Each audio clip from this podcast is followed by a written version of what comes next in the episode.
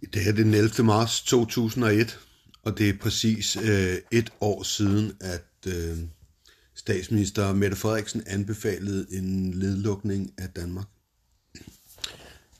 Mit navn er Josef Hanji. Øh, jeg er uddannet lærer med speciale i kritisk tænkning, og øh, jeg kunne godt tænke mig at dele nogle af mine tanker her et år efter, at, øh, at øh, landet er lukket ned. Jeg tror, det har haft øh, konsekvenser for hver eneste danske borger i det danske land, hvad det var for en øh, beslutning, øh, øh, der blev truffet, at man skulle øh, lukke landet ned den 11. marts øh, 2020. Men det, som er problemet, er, at vi ved faktisk stadigvæk ikke, hvem der anbefalede den her nedlukning.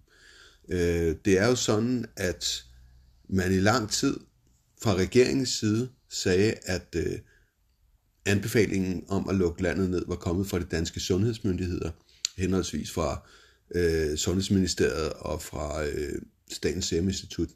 Men for nogle få måneder siden var der jo en undersøgelsesgruppe, der fandt ud af, at det var ikke rigtigt, at øh, det var ikke de danske sundhedsmyndigheder, der lukkede landet ned. Og det var vi jo nogle folk, der var ude at sige meget tidligt. Øh, og øh, det er jo del af den her kritiske tænkning, jeg vil prøve at, at prøve at belyse, hvordan kan en kritisk tænker nå frem til de her ting. Det der er øh, måske det paradoxale i alt det her, øh, er, at øh, jeg er uddannet samfundsfagslærer, og i paragraf 1 stykke 2 øh, i, øh, i, hvad hedder det, i fællesmål for faget samfundsfag, der står der faktisk, at, øh, at samfundsfagslærerne, de skal lære eleverne at tænke kritisk.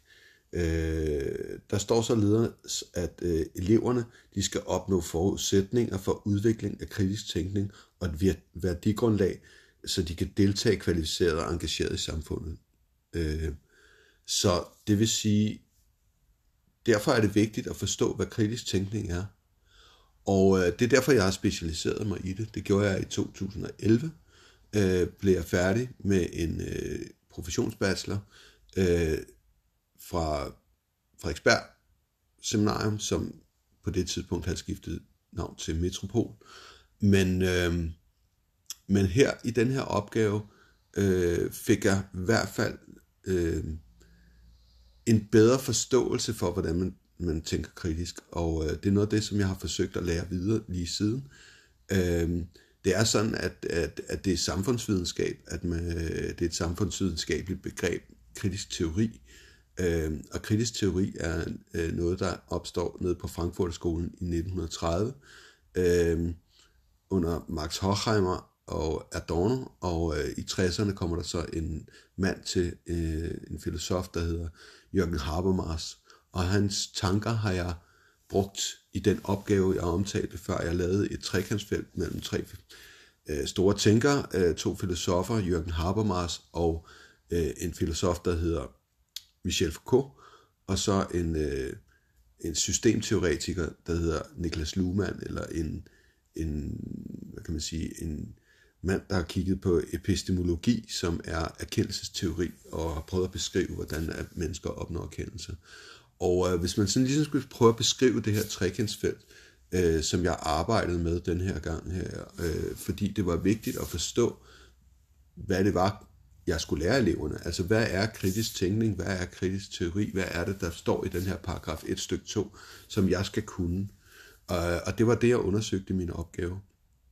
Og øh, det er faktisk mere opfattende, end øh, folk lige tænker, fordi, øh, eller forstår, fordi det at tænke kritisk er ikke det samme som at, at kunne tænke, at, at, at være kritisk tænkende.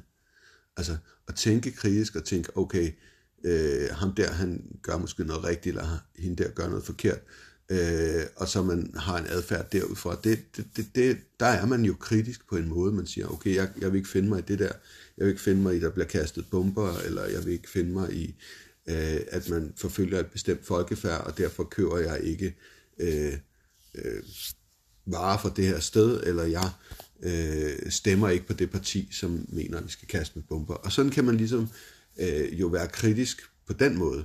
Men at tænke kritisk er noget helt andet.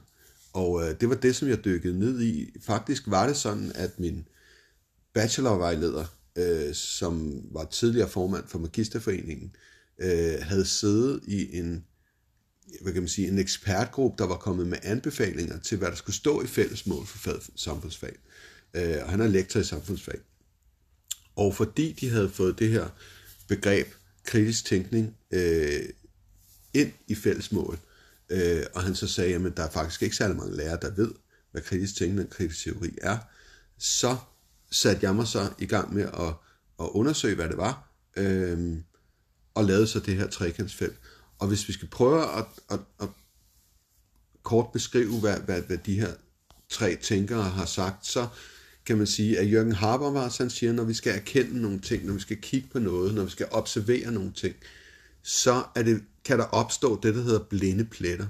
Øh, blinde pletter er, betyder, at der er nogle ting i det, vi observerer, det vi kigger på, det vi er i gang med at undersøge, som vi overser. For at undgå, at vi overser nogle af de her aspekter, der kan være, så er det vigtigt, at vi trækker os tilbage fra det, vi observerer, og så overvejer, hvilken en metode og hvilken måde har jeg observeret tingene på. Øhm, hvis man så skal have en, øh, hvis man så skal have en, øh, en, øh, en, en metode til at undersøge, hvordan tingene øh, hænger sammen, øh, Øh, så kan man spørge Jørgen Habermas og kritisk teori og Frankfurterskolen, som har udviklet nogle retningslinjer for, hvordan man undgår propaganda og hvordan man undgår øh, at blive vildledt. Øh, og det de siger, eller det som Jørgen Habermas blandt andet siger, er, at man skal have som minimum to udgangspunkter, øh, eller to øh, udlægninger, der er indbyrdes uenige om det samme emne. Og, øh, og tit skal man så ud og have tre eller fire forskellige udlægninger af det samme emne, og undersøge det, og det gør selvfølgelig kritisk undersøgelse til et tidskrævende, langt mere tidskrævende end at sætte sig foran et fjernsyn, og så få sin information gennem fjernsynet, hvor du ligesom får at vide, hvad du skal tænke, hvad du skal tro på, og så har man en autoritetstro for fjernsyn, eller for over for avisen, eller de medier, man, øh, man, det kan være medier, det kan være øh, folk, man kender, som så giver en en information. Men det at selv finde frem til en konklusion, og undersøge ting, og, og have sin individuelle undersøgelse af, hvad forskellige folk siger, det, den kritiske undersøgelse kan køre, føre frem til en kritisk tilegnet konklusion. Og den her kritisk tilegnede konklusion, den er langt mere værdifuld, end det at bare sætte sig foran et fjernsyn, og så få en konklusion, som en eller anden tv-speaker eller øh, nyhedsvært har øh, ment, at det, at, at det er det, du skal have. Og så bliver man ligesom indoktrineret eller hypnotiseret via sit fjernsyn til at tro på, at tingene er på en bestemt måde. Og det her, den kritiske tænker skal kunne være modig nok til at kunne stille spørgsmålstegn ved det, som de tror er, øh, som de tror er øh, øh, er sandheden. Øh, det der er med sandheden, og det er det, som Michel Foucault han siger, det er, at det er altid magten, der bestemmer, hvad der er sandt eller falsk. Og det er ikke altid ens betydende med, at det er sandt eller falsk. Det er bare, hvad hedder det, øh, dem, der bestemmer det. Hvis de siger, at noget er rigtigt, og det er rationelt at tænke i den retning, så er det det, der er rationelt. men, men hvad hedder det, det som han siger også, Michel Foucault, det er, at for at styre folk hen mod den her rationalitet, for at styre for store befolkningsgruppers tankegang, så har samfundet nogle mekanismer, nogle usynlige mekanismer, som hedder diskurser. Og diskurser, det er usynlige rammer for, hvad der er rationel tænkning inden for et samfund. Øh, og her kunne man jo så for, øh, selvfølgelig tage fat i det her spørgsmål med, øh, hvem lukkede øh, Danmark ned? Øh, øh, og det vil vi også tage fat i lige om lidt, fordi at den rationelle tænkning, hvad hedder det, er så, at man bevæger sig inden for de her rammer, at man ikke bryder diskurserne. Hvis man bryder diskurserne, og det er det, den kritiske tænker må gøre, og skal gøre, at turde øh, undersøge, hvad de tror er sandt, og, og, og, og, og prøve at finde ud af, om man har den rigtige forståelse af forskellige begivenheder, øh, eller historiske ting og sager, der kan være sket politiske øh, sager så videre. Du, du skal kunne undersøge selv og træne dig selv i at finde frem til en konklusion, frem for at blive påduttet en konklusion af en eller anden autoritet. Du skal være din egen autoritet, øh, og du skal objektivt undersøge, hvordan at, at tingene hænger sammen. Øh, men hvis du gør det, og bryder de her diskurser, og bryder den her rationelle tanke, magtbestemte rationalitet, så øh, er det tilladt, siger Foucault, inden for den her samfundsmekanisme, for dem, der tror på rationaliteten, dem, der bevæger sig inden for diskurserne, inden for rammerne for den her øh, afgrænsede tænkning, at pege på dem, der har brudt diskurserne, og så sige, at de er vanvittige, øh, psykopater, sølvpapirshatte, konspirationsteoretikere, øh, og på den måde prøve at mobbe dem tilbage ind i kassen, til ikke at tænke kritisk, sådan så de igen bliver en del af, af, af hvad kan man sige, af stammen. Øh, hvis ikke at, øh, at, at diskursbryderen gør de her ting, så risikerer diskursbryderen, øh, eller den kritiske tænker, risikerer så social eksklusion, hvor man bliver peget på, øh, mobbet øh, og, og, og, og hånet øh, på forskellige måder, og ikke bliver taget alvorligt, fordi at nogle af de her tanker og måder, man tænker på, kan vi lyde så vanvittige på andre mennesker, at øh, konklusionen i sig selv gør, at de mener, at, at du er en konspirationsteoretiker, du er en sølvpapirshat, at du er vanvittig, øh, så videre. Øhm, så det kan man sige, det der er øh, vigtigt nu i forhold til, at det er et år siden, at, øh, at samfundet blev lukket ned, og at vi ikke ved, hvem der lukkede samfundet ned. Øh, Mette Frederiksen sagde, har ikke været tættere på end at sige, at det er en bred myndighedsgruppe, der har anbefalet nedlukningen, men forsøgte i mange måneder at, at få det til at se ud som om, at det var øh, forskellige øh, øh, mennesker øh, og myndigheder, der havde anbefalet de her ting her. Men faktum er faktisk, at vi et år efter stadig ikke ved, hvem der anbefalede at lukke Danmark ned. Og øh, så kan man jo så sige, jamen det, er man tilfreds med det? Jeg ved ikke, om jeg er tilfreds med det, fordi det har haft nogle ekstreme konsekvenser, ikke bare at lukke Danmark ned, men at lukke hele verden ned. For det var ikke bare en anbefaling, der kom til Danmark. Det var jo noget, der skete synkront i alle lande, og øh, ledlukningerne har selvfølgelig differentieret i, hvor hårde de har været, og hvor meget man har skulle været spærret inde i sit eget hjem, og hvor mange forretninger og ting og sager, der har været lukket ned. Men det har haft konsekvenser for alle mennesker, enten på den ene eller den anden måde. Øh, vi kender jo her i Danmark øh, minkejersagen, og øh, uanset hvad man mener om pelsejerindustrien, øh, eller pelsindustrien, så tror jeg godt, man kan blive enige om, at øh, det, der skete i Danmark, hvor man an, øh, lukkede en masse minkfarme, øh, fordi man sagde, at øh, her var der noget smitte, øh, at, det, at, at det var, hvad hedder det, øh, det var forkert, og øh, det var et, et brud på lovgivningen, øh, og øh, det skulle være foregået på en anden måde, hvis det skulle være foregået, og ikke med bare i panik, som en panikløsning.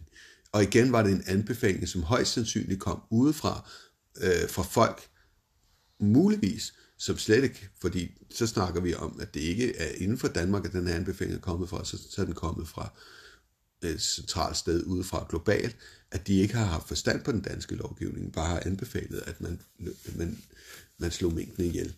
Øhm, men vi har jo slet ikke øh, faktisk snakket om, og det kunne godt være, at vi skulle snakke om, hvad, hvad, hvad pokker det egentlig var, der skete her den 11. marts 2020, da man anbefalede at lukke landet ned. Fordi det er jo også måske spændende for folk. Jeg ved godt, at I har, jer der sidder derude, jeres historie omkring, hvad der skete, men, øh, men jeg oplevede jo også nogle ting, og øh, jeg kan godt fortælle, at for mig havde det i hvert fald en konsekvens. Jeg havde en god veninde, der skulle være kommet til, til Danmark i maj måned, og vi havde købt billet. Hun øh, bor i USA, og jeg har kendt hende i fire og et halvt år, og vi havde glædet os til, at hun skulle komme her og holde ferie.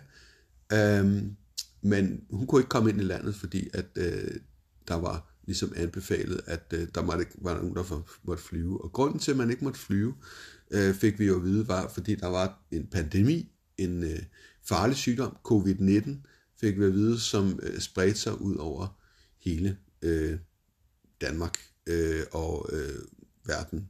Øh, ikke Danmark, men ud over hele verden selvfølgelig, Man ville kunne komme til Danmark potentielt. Og man prøvede at sørge for, at den her sygdom så ikke ville kunne komme ind i landet. Øh, den startede i Wuhan, og så øh, gik der et par måneder, det må have været omkring i januar måned 2020, at der, man begynder at snakke om det i Wuhan, og så, øh, så kommer der nogle udbrud i Norditalien, øh, og på baggrund af de her udbrud i Wuhan og i Norditalien, øh, ser man så, at der er opstået en, en pandemi. Øh, øh, flagermus i starten snakker man om, at det kan være at komme fra flagermus, øh, eller man start, snakker om, at øh, det kan være noget, der er sluppet løs fra et øh, laboratorium. Men øh, i hvert fald så er man i, i starten meget fokuseret på Kina, og så er det ligesom, at øh, så får man et nyt epicenter, og det er Norditalien. Øh, det, som er vigtigt at forstå med hensyn til en kritiske tænkning, det er så, at ja, der er nogle officielle ting, man må sige. Man må kigge på netop, at det er en flagermus, eller det er, er hvad hedder det, øh, at det er, kan være sluppet løs fra, fra, fra et kinesiske laboratorium. Men man må ikke tænke videre end det, så er man inden for diskurserne, hvis man undersøger de her ting. Men der er jo folk, der har finder ud af, øh, og blandt andet jeg finder ud af, at der i oktober 2019 bliver afholdt en pandemiøvelse, der hedder Event 201, og øh, arrangørerne af den her pandemiøvelse er Bill and Melinda Gates Foundation, som ikke er en øh, lille medspiller. Det er øh, den største lobbygruppe i medicinalindustrien. Øh, Bill Gates kender mange måske fra, fra Microsoft, og øh, dengang vi var børn, øh, kan man sige, at øh, vi startede med, med måske at have Amstrad, øh, Commodore 64, Amiga 500, øh, men senere kom hjemmecomputeren, PC'en, øh, så i starten var det måske spillekonsoller, øh, konsoller, vi havde. Øh, Bip-bip-spil var selvfølgelig før computeren, men senere kom øh, hjemmecomputeren, og det styresystem, der lå i hjemmecomputeren, det var øh, i stor udstrækning Microsoft, det var Windows, og manden, der... Øh, der ejede Windows, meget ejede øh, Microsoft, hed Bill Gates. Og i 1991, ifølge Forbes Magazine, går han i gang med at, øh, går han i gang med at investere i vaccineindustrien. Øh, og han er også i 1991, ifølge Forbes Magazine, øh, USA's næstrigeste mand, på baggrund af, at han faktisk øh, har taget mere eller mindre monopol på, hvad det er for nogle styresystemer, der ligger i PC'erne. Og Danmark får jo masser af computere i dag, tror jeg, der genstår over en, gennemsnitligt over en computer i hver hjem.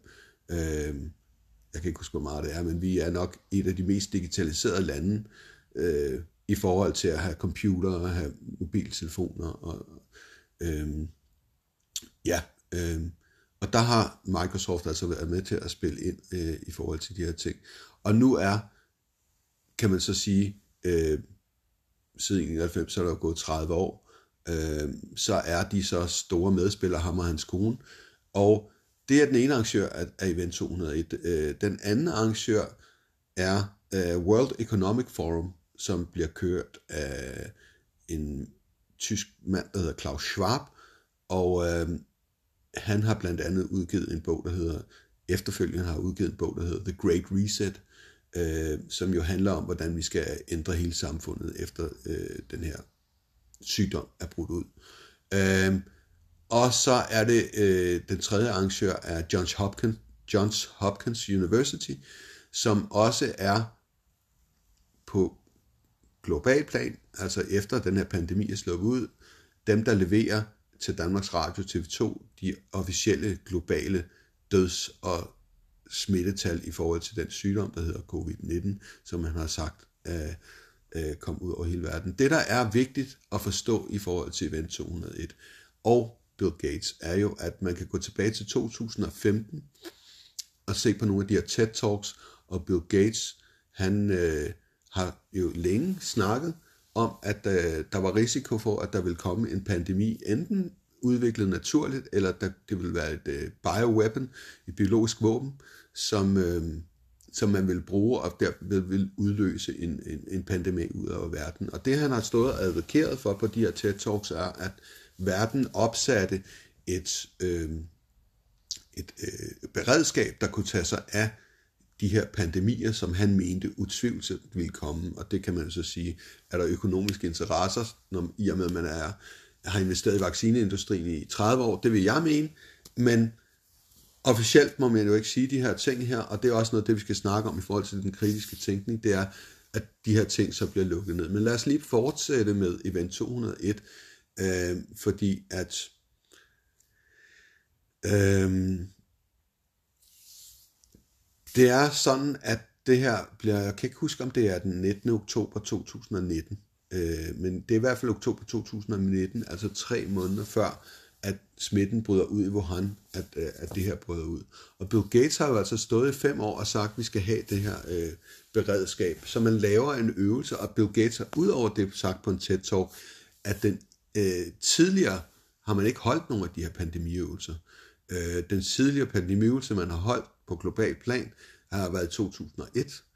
Øh, så det vil sige, hvis man laver noget statistikberegning på, at man så rammer en global pandemiøvelse tre måneder før, at pandemien bryder ud, fordi det er det, man skal også skal kigge på, hvad er det, så den her øvelse går ud på.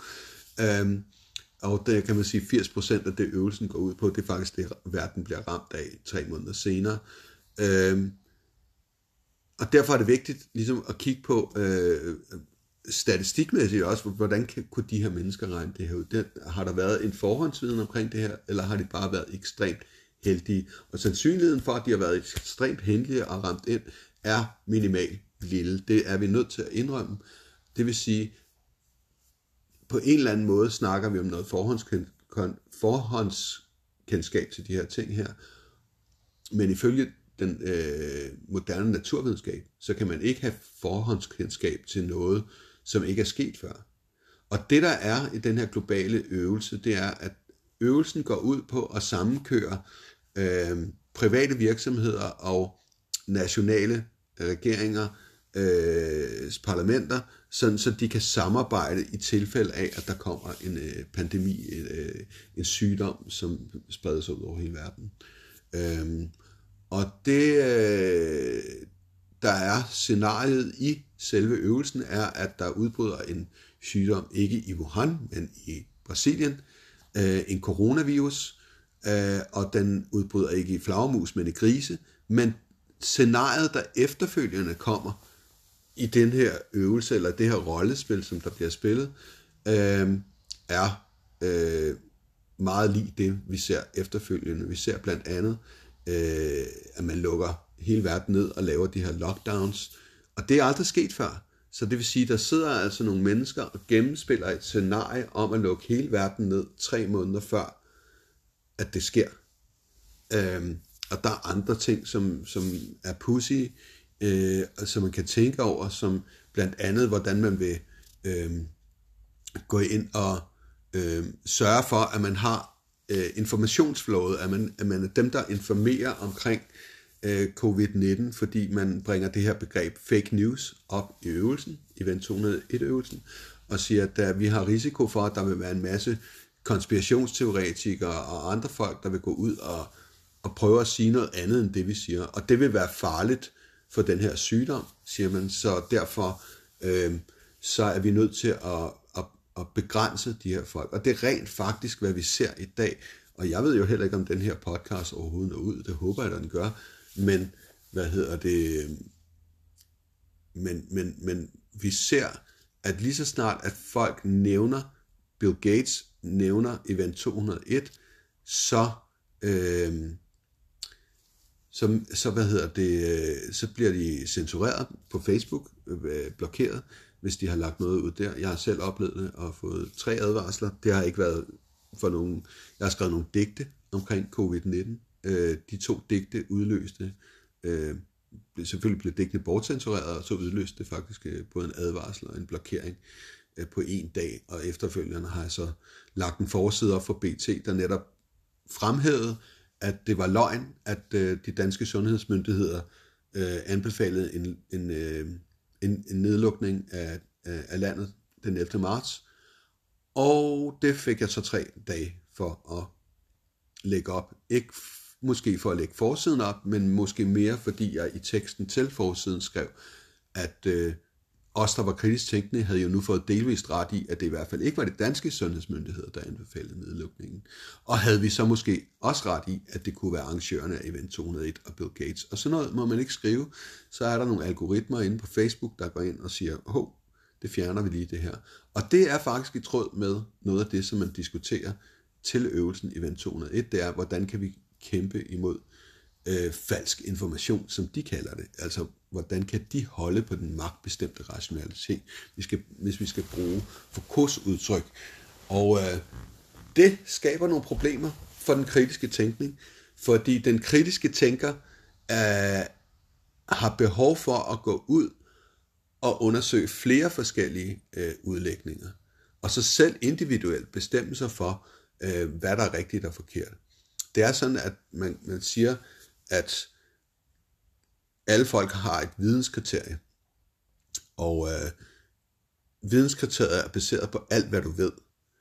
Det vil sige, at folk har faktisk pers- øh, personlige logikker. Øh, jeg ved nogle ting, I ikke ved, og I ved nogle ting, jeg ikke ved, og derfor vil nogle ting være logiske for mig, som ikke vil være logiske for jer, og omvendt. Det vil sige, at vi har forskellige videnskriterier, og dermed forskellige øh, øh, hvad kan man sige, basis for at bedømme, hvad der er rationel tænkning. Og det er derfor, det er vigtigt at få de her øh, kritisk tilegnede, øh, øh, kritisk tilegnede konklusioner, fordi en kritisk tilegnet konklusion kan, øh, kan jo på, på, altså når den så læres i dit videnskriterie, kan den bruges til at bygge videre på. Altså hvis du har brugt lang tid på at undersøge et eller andet, det kunne være, lad os sige, øh, Dong-sagen, ikke? Jeg var i 2013, at øh, Bjarne Korydon var inde og sælge Dong, og man gik ind og kiggede på, jamen, hvordan foregik det her, øh, og det jeg ved, at der er mange borgere, der stadig er måske er oprørt over, hvordan det foregik på. Vi skal ikke gå ind i Dong-sagen, men vi kan kigge på, at, øh, at det, det kan man undersøge, og så finde ud af, at de ting, vi fik at vide fra, fra danske myndigheder, øh, det var i hvert fald ikke øh, kan man sige. Det var i hvert fald ikke øh, det, som var sandheden. Og det har vi oplevet igen med, nu med, med anbefalingen af lockdown, at vi har ikke fået sandheden. Vi har i hvert fald ikke fået en specifikt svar officielt på, hvem det var, der anbefalede lockdown. Og vi har fundet ud af, at det, som man prøvede at bilde os ind de første ni måneder, at det var de danske sundhedsmyndigheder, ikke var korrekt.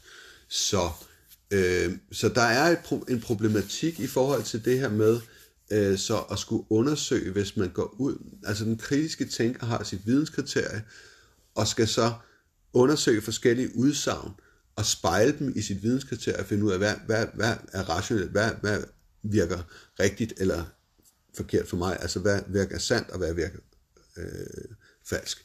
Og, øh, og det er øh, den måde, som man undersøger på som kritisk tænkende, men det, hvis du fjerner alle folk, der siger, jamen, du må ikke sige noget om Bill Gates, og du må ikke sige noget om Event 201, så fjerner du faktisk muligheden for, at den kritiske tænker kan undersøge frit og fordomsfuldt, øh, øh, fordomsfrit selvfølgelig, ikke fordomsfuldt, men fordomsfrit, kan undersøge, øh, om, om øh, hvad de mener er rigtigt øh, eller forkert. Og i og med, at man går ud nu, og faktisk, I tror det er løgn, men går ud og øh, jer lærere, som underviser ude i folkeskolen, som udtaler sig kritisk om øh, de ting, som myndighederne siger, øh, som, som regeringen siger, øh, så er de jo, det, det kan man godt være, at de øh, tænker kritisk, eller har været kritisk tænkende, men de, de prøver i hvert fald at sige noget andet. Men den her øh, udlægning, den her ytring, den krænker man, man, man afskeder lærerne. Øh, det har jeg oplevet med et tilfælde, hvor en lærer har holdt tale inde på Christiansborg, og efterfølgende øh, så blev hun, øh, så blev hun øh, afskedet for sit job for at holde en tale, hvor hun fortalte om konsekvenserne ved den her lockdown ude i skolerne, hvad det betød for lærerne og hvad det betød for børnene. Og øh, jeg har bare en børn 17 år, så I må ikke tro, at selvom vi ikke har snakket om det, at det ikke er børn, der, der er, lægger mit hjerte tæt på. Det er det. Det, det har jo enorme konsekvenser, den her lockdown for børnene. De kan ikke komme i skole, de kan ikke lege med deres kammerater. Øh, der er forældre, der kommer op og skændes indbyrdes om, fordi nu kommer der øh, tvungne vacciner måske, øh, skal vi vaccinere vores børn, skal vi ikke vaccinere vores børn, og børnene er fanget i de her ting her. Børnetelefonen har, øh, ifølge en artikel, jeg så i hvert fald, aldrig haft så mange opringninger øh, i, lø- i løbet af 2020, som, eller har aldrig haft mere opringninger, end de har haft i 2020.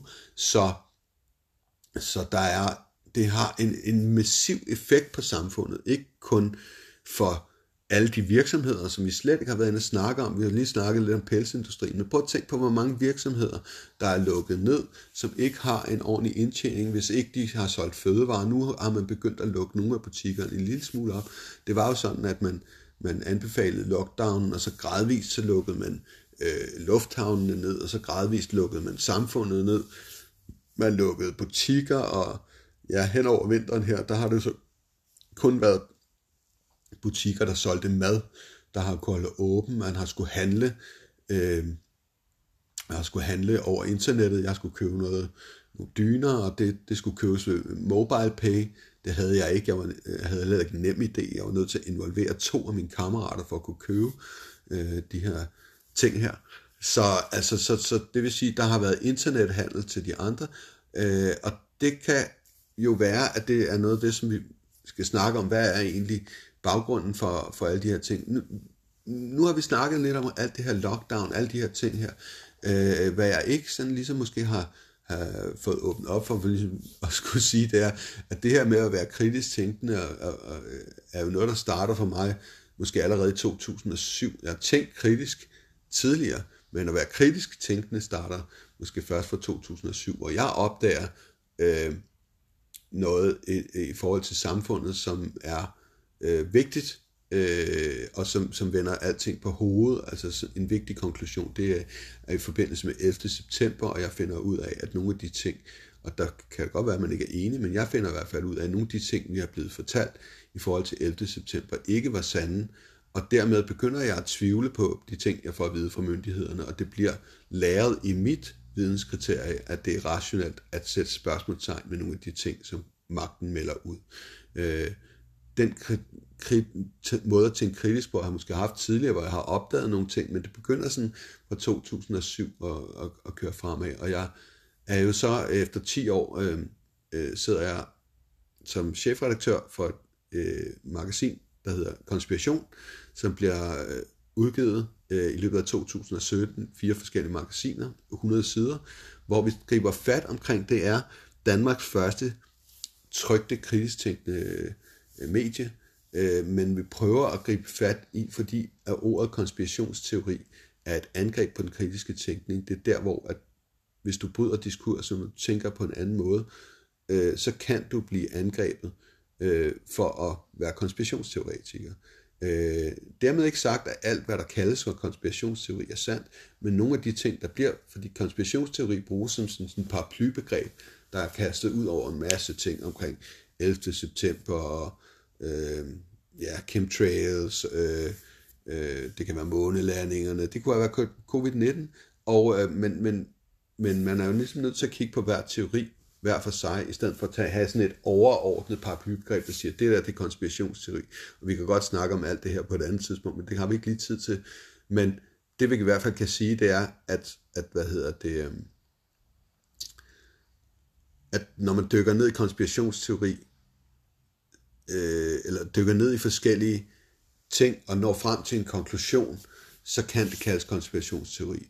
Og det er jo meget i takt med øh, to sociologer, der laver en øh, bacheloropgave i 2013, hvor de finder frem til, at det er ikke det, altså at der er en konspirationsteori. En konspirationsteori har, ordet konspirationsteori har to forskellige betydninger. Det er ikke det, at der er en konspiration, en teori om en konspiration, som kan kalde, gøre, at du kan kalde noget en konspirationsteori. Det er konklusionen.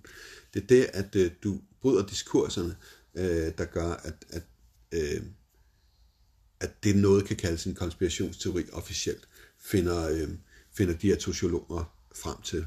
Øh, og øh, man kan sige, ja kort, der er to, øh, nu kommer vi så til at snakke om det igen alligevel, men det er også selvfølgelig også vigtigt at forvente, hvad betyder det her begreb konspirationsteori. Så lad os lige tage den. Der er to forståelser af ordet konspirationsteori. Den første er den gamle forståelse, at det er et sammensat ord af ordet konspiration og teori. Ordet konspiration betyder, at to eller flere mennesker har udført en hemmelig aftale og ført den ud i livet. Ordet teori betyder, at man har en antagelse om, at noget er foregået på en bestemt måde. Ergo betyder ordet konspirationsteori i gammel forstand, at man har en antagelse om, at to eller flere mennesker har udført en eller anden gerning. Det er der ikke noget forkert i. Det sker hele tiden. Du kan dømme selvfølgelig øh, amerikansk lovgivning for at konspirere, og øh, jeg tror, de fleste er klar over, at der har været konspirationer øh, med til at tegne vores historie og vores verden. Det sjove af det hele er, at vi har accepteret karteldannelse. Øhm, karteller er faktisk en, øh, det at, kartel, at den karteller er faktisk firmaer, der går sammen.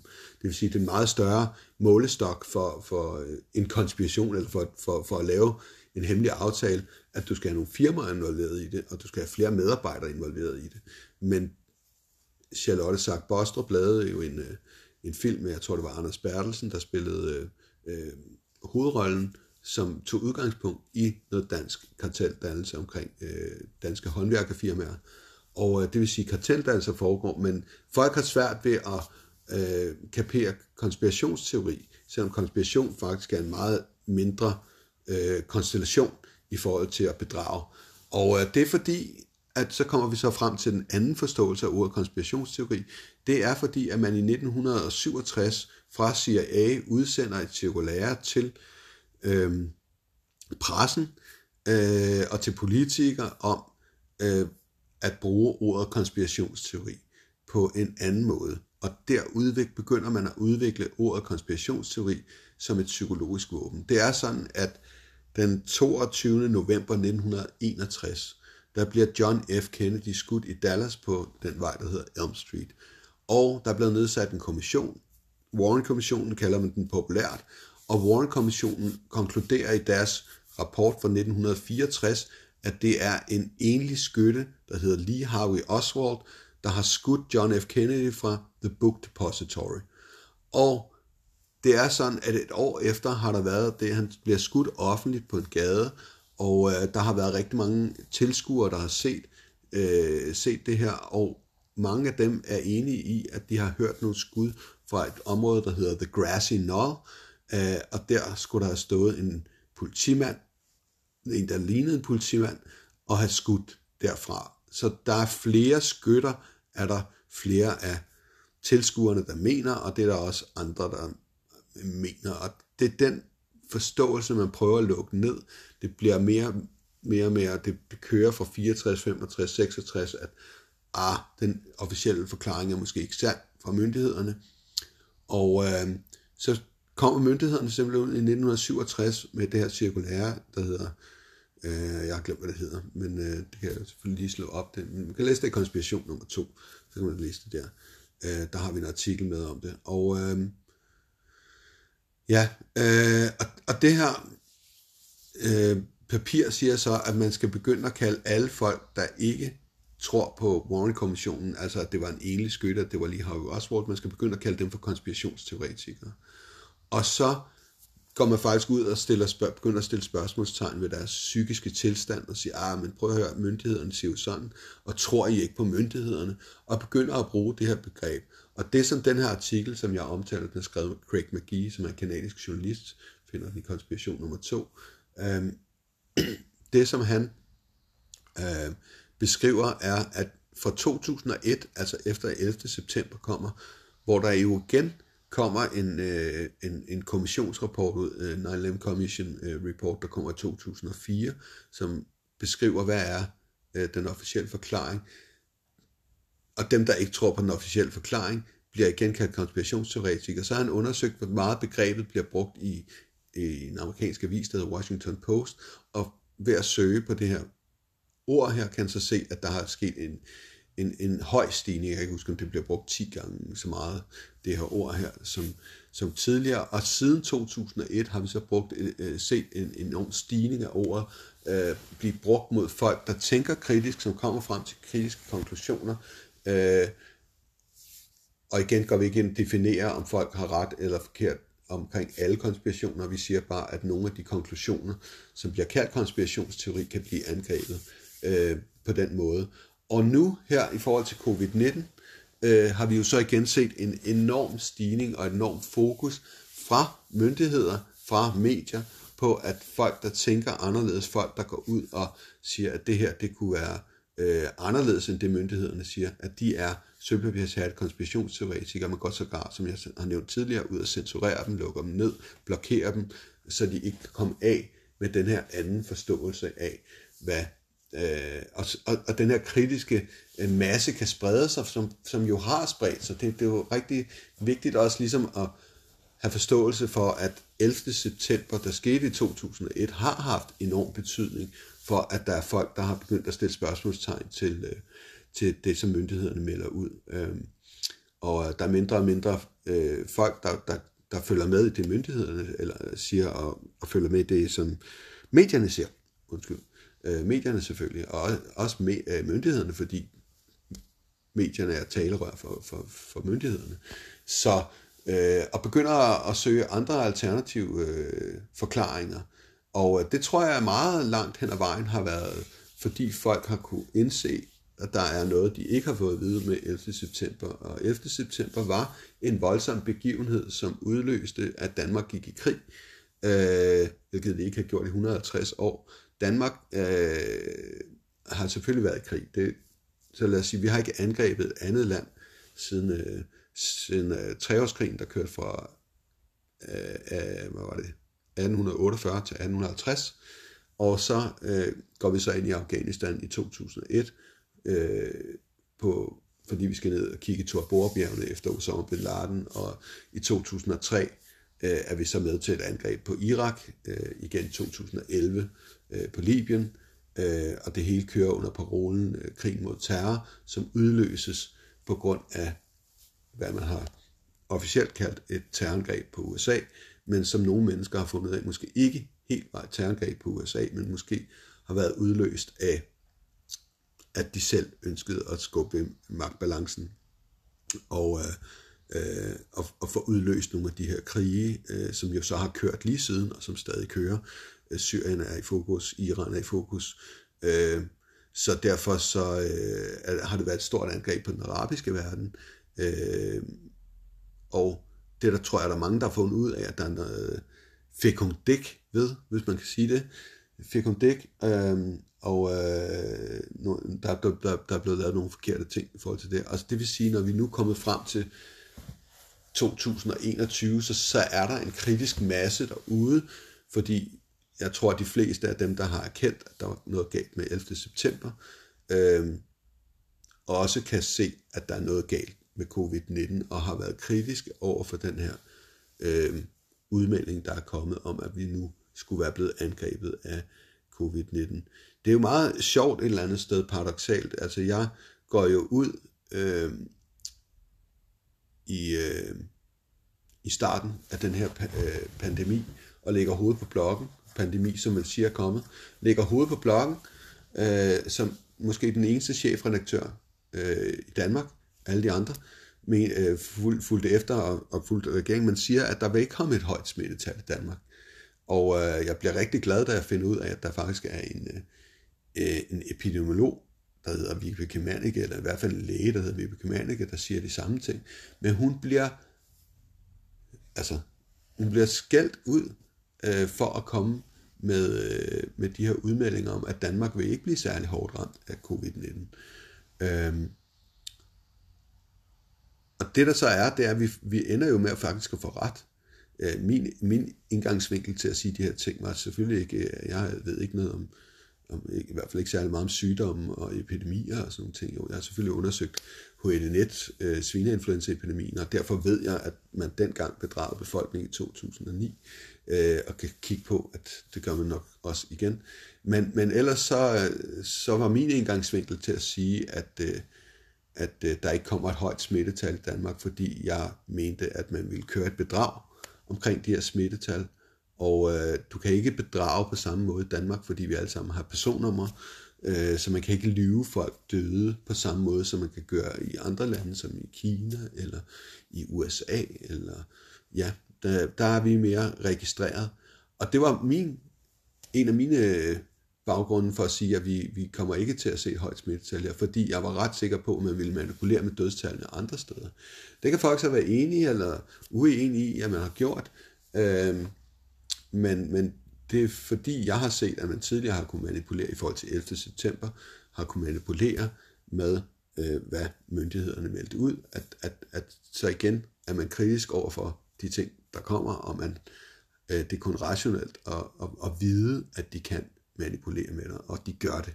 Altså det, som udgangspunkt, så er det det, de gør. De manipulerer dig, sætter altså ind i en verden, der er bygget på nogle løgnagtige, øh, forkerte konklusioner, som så giver dig et forkvaklet billede af, af verden. Og det er det, den kritiske tænker, for at kunne navigere i den virkelige verden, er nødt til at finde ud af, hvordan den virkelige verden jo egentlig ser ud. Men øh, der er gået et år, og øh, ja, som man måske har kunne høre gennem den her podcast, så har jeg jo ikke haft øh, den store tiltro til, at, øh, at det har været sandt, at, øh, med det her med covid-19. Man har gjort det, at øh, man har taget, øh, og det sagde jeg også fra starten, at man ville tage, og det var ikke den eneste, der sagde, at man ville tage mange influenza-tilfælde, og så gøre dem til øh, covid-19-tilfælde. Det har man gjort via et øh, testsystem, der hedder PCR-testen, og øh, PCR-testen, så vidt jeg forstår, øh, øh, bygger på noget, der hedder Drostner-artiklen. Og Drosten-artiklen, øh, det er jo sådan inden for den øh, moderne naturvidenskab, at der skal man øh, have peer-reviewed videnskab, og øh, Drostner-artiklen var ikke peer-reviewed. Øh, der var så, jeg tror det var 20 forskere, der kiggede kritisk på den her øh, artikel og vendte tommelfingeren nedad, og derefter er Drosten-artiklen blevet trukket tilbage, og der er derfor ikke egentlig noget videnskabeligt grundlag for den her testmetode, man kører på. Og det er vigtigt at forstå det med testmetoden, fordi jeg fik jo ret i, og Vibeke Mannicke fik ret i, at der kom ikke ret mange øh, smittetilfælde i Danmark. I hvert fald har det ikke været meget mere, end der har været øh, en, under en almindelig influenzaepidemi. Og det man så kan undre sig over, det er, at officielt så har covid-19 elimineret for første gang i verdenshistorien et helt år, har elimineret influenzaen, så der er ikke nogen influenzatilfælde. Øh, men der er covid-19 døde, og man går så når man tester, så går man 30 dage tilbage og siger, siger så, hvis de finder det her covid-19 i, i, i dig, øh, via testen, så er du død af covid-19. Det er sådan set lige meget, om du er sprunget med en faldskærm og faldet ned, og den ikke foldede sig ud, eller du blev kørt ned af en bil. Hvis de kan teste dig positiv, så er du død af covid-19. Og dermed har man sådan også kunne øh, køre dødstallet op og manipulere lidt med dødstallet, sådan så det har været, øh, ja, vil jeg sige i hvert fald, det jeg forestiller mig af manipulation, man kunne køre. Øh, noget af det i hvert fald. Ikke? Så, øh, så det, det, og, og det har man gjort. Øh, så har man så, fordi der ikke har været særlig mange sygdomstilfælde, det er der jo ikke af influenza hen over sommeren, så har man så kørt på testsystemet, og øh, så er det så kørt på, hvor mange tester vi positivt derude. Men hele det her testsystem er en plat eller kronetest. Øh, på baggrund af, af det her testsystem, som kan, øh, man kører nogle cykluser, og man, ja, man kører i Danmark 38, og og det er noget med, at man fordobler. Øh, ja, nu må jeg ikke hænge mig helt op i, øh, hvordan det her er, men, men man, man, man fordobler det her materiale, man tester, øh, DNA-materiale, hvad det er, det, det fordobler man så hver gang man lader køre en cyklus. Og hvis man har kørt en cyklus over 37 gange, så er man næsten sikker på at få en positiv test. Øh, så altså, det er som om, man leder efter og, altså, det man også har fundet ud af, det er, hvis du har, corona er jo ikke noget nyt, altså corona er jo, der findes masser af corona-influenzaer derude, og forskellige stammer, og hvis du har haft en influenza-stamme, der har været corona, din immunforsvar har nedkæmpet den, eller du har ligget syg med den, og har nedkæmpet den, så de rester, der er af corona, kan også slå ud i din positive test. Øh, du, det er derfor, du kan være rask, og så stadig slået på den. Så der har været nogle problemer med det her øh, øh PCR-tester, og øh, jamen, altså, hvis vi lige sådan skal prøve at runde af, hvad det så har ført frem til, så har det jo ført frem til øh, en epidemilov, der er blevet vedtaget, øh, tvangsvacciner, øh, tvangsbehandlinger, tvangsisolering, tvang, tvang, tvang, øh, som nu er indskrevet i en lov, der, der blev vedtaget her for ad, 14 dages tid siden. Øh, Øhm, og øh, samtidig så kører man så øh, vacciner ind. Der er to forskellige vacciner, der, der, der kører, og øh, det man kan sige om de vacciner, det er jo, at det er ikke lykkedes at isolere den sygdom, som man siger, der er pandemi omkring, covid-19, kalder man vist også covid-SARS-2. Og det er ikke øh, lykkedes at isolere den her sygdom, og fordi du ikke har isoleret sygdommen, så kan du heller ikke lave vacciner imod den. Øh, en vaccine er jo baseret på, at øh, du får en lille smule af sygdom ind i dit blod, øh, som så at du kan udvikle antistoffer imod, og så gør man kroppen, er ideen omkring vacciner, gør kroppen stærkere øh, modstandsdygtig øh, over for øh, den sygdom, den nu er vaccineret imod.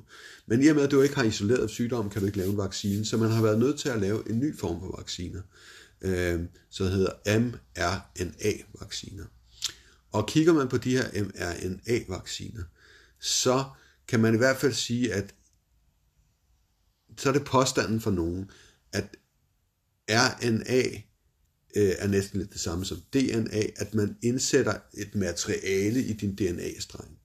Og det er strengt taget genmodificering.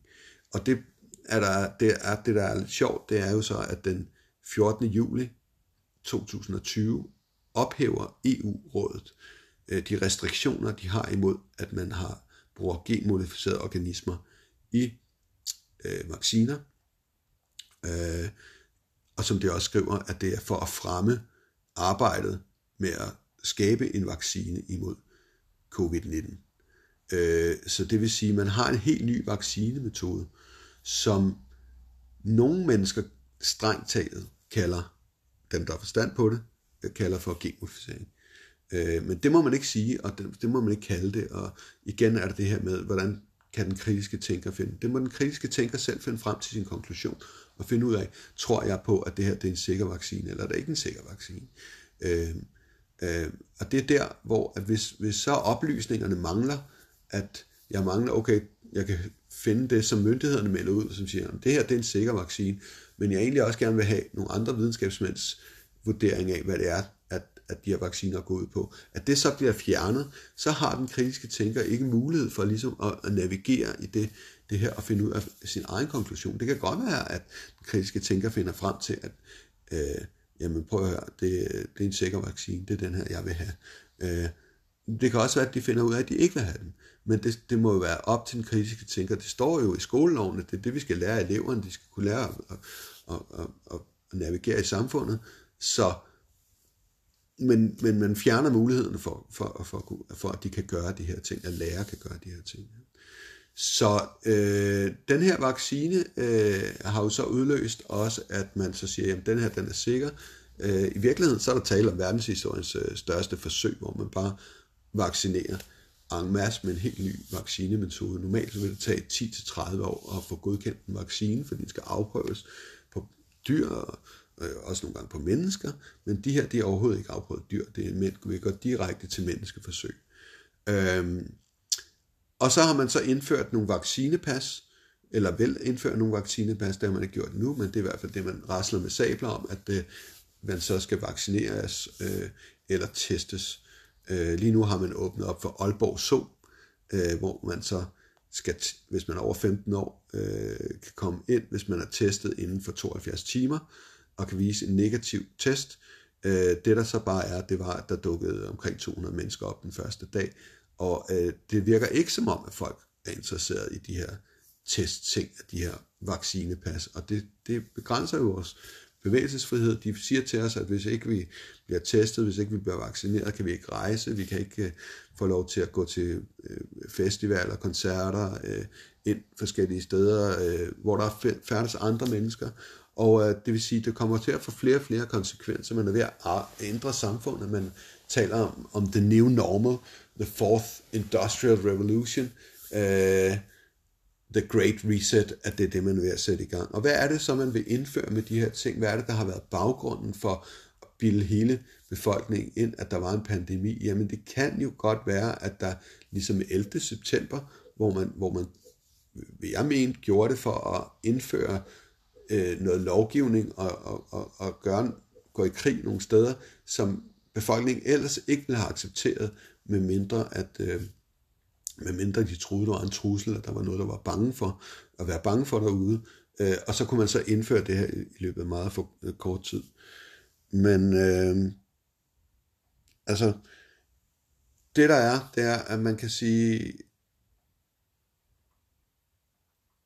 de har indført det her for at komme med noget andet. Jeg tror, at det har været for at indføre blandt andet et, øh, et, et, et digitalt pengesystem, øh, som havde været svært, det ville have taget mange år, og tiger måske, for hele verden at acceptere at blive indført, medmindre de troede, der var en trussel. Øh, det kan være for at indføre et bio-ID, altså det er derfor, de tager vores DNA, øh, fordi at vi nu alle sammen skal registreres via fingeraftryk, at have det her bio-ID, øh, og så øh, kan man så betale via det digitale pengesystem på den her måde. Altså man laver en helt ny great reset, ny industrialisering, øh, digitalisering, som, øh, som nogle mennesker ønsker, men, men som selvfølgelig også vil kræve ekstrem overvågning af samfundet. Så, øh, så ja, der er mange tanker i de her ting, øh, men det, hvad jeg tænker her et år efter, det er, hvad jeg ligesom havde lyst til at dele med jer. Øh, øh, nu er der gået en time, og jeg har snakket, og så tænker jeg, jamen, øh, måske skulle vi øh, runde den af, og så sige, at øh, nogle mennesker håber på, at der åbnes op. Jeg tror, at man stadig vil holde fast i, i, at der er en sygdom derude. Jeg tror, man stadig vil holde fast i, at øh, vi skal passe på, og vi skal gå med, nu har jeg slet ikke snakket om masker og håndsprit og alle mulige mærkelige ting. Men øh, der har bare haft en masse konsekvenser, øh, og regler, vi skal have skulle følge. Og det tror jeg, man vil holde fast i, øh, indtil man har fået skubbet den bagvedliggende agenda i stilling, som det her i virkeligheden handler om. Det handler ikke om covid-19, det handler ikke om, at vi skal ud og beskytte hinanden, og øh, øh, det handler om at kontrollere os øh, på en ny, sofistikeret måde, blandt andet via digitalisering, og noget, som vi ikke ville have accepteret overhovedet, medmindre vi var bange at vi var blevet pådødet den her globale dødsangst. Så øh, ja, det var nogle af de tanker, jeg har haft øh, fra omkring, hvad der er sket her. Og øh, jeg siger tak. Mit navn igen er Josef Hanji. Jeg er uddannet lærer med speciale kritisk tænkning og chefredaktør for Konspiration. Jeg håber, du har nyt øh, nogle af de ting, jeg har snakket om. Det er ikke sikkert, du har været enig i det hele. Jeg håber, det kan have kunne sætte nogle tanker i gang, har kunne lære dig lidt omkring kritisk tænkning, og måske også kunne få åbnet dine øjne over for, hvorfor det er nødvendigt, at der er alternative forklaringer, at vi gør plads til, at der er alternative forklaringer. Og hvis man håner eller blokerer de her alternative forklaringer, så skaber man faktisk bare gunstige vilkår for, at samfundet er baseret på en masse løgne. Hvis man lukker ned for de mennesker, der forsøger at afsløre løgnene og kalder dem vanvittige, så kører løgnene videre. Og øh, derfor er det vigtigt, at vi ikke øh, håner folk, at vi snakker sammen, at vi har en fordomsfri øh, dialog, både med dem, vi er enige med, og dem, vi er ikke enige med. Tak fordi du lyttede med. Ha' en rigtig god dag.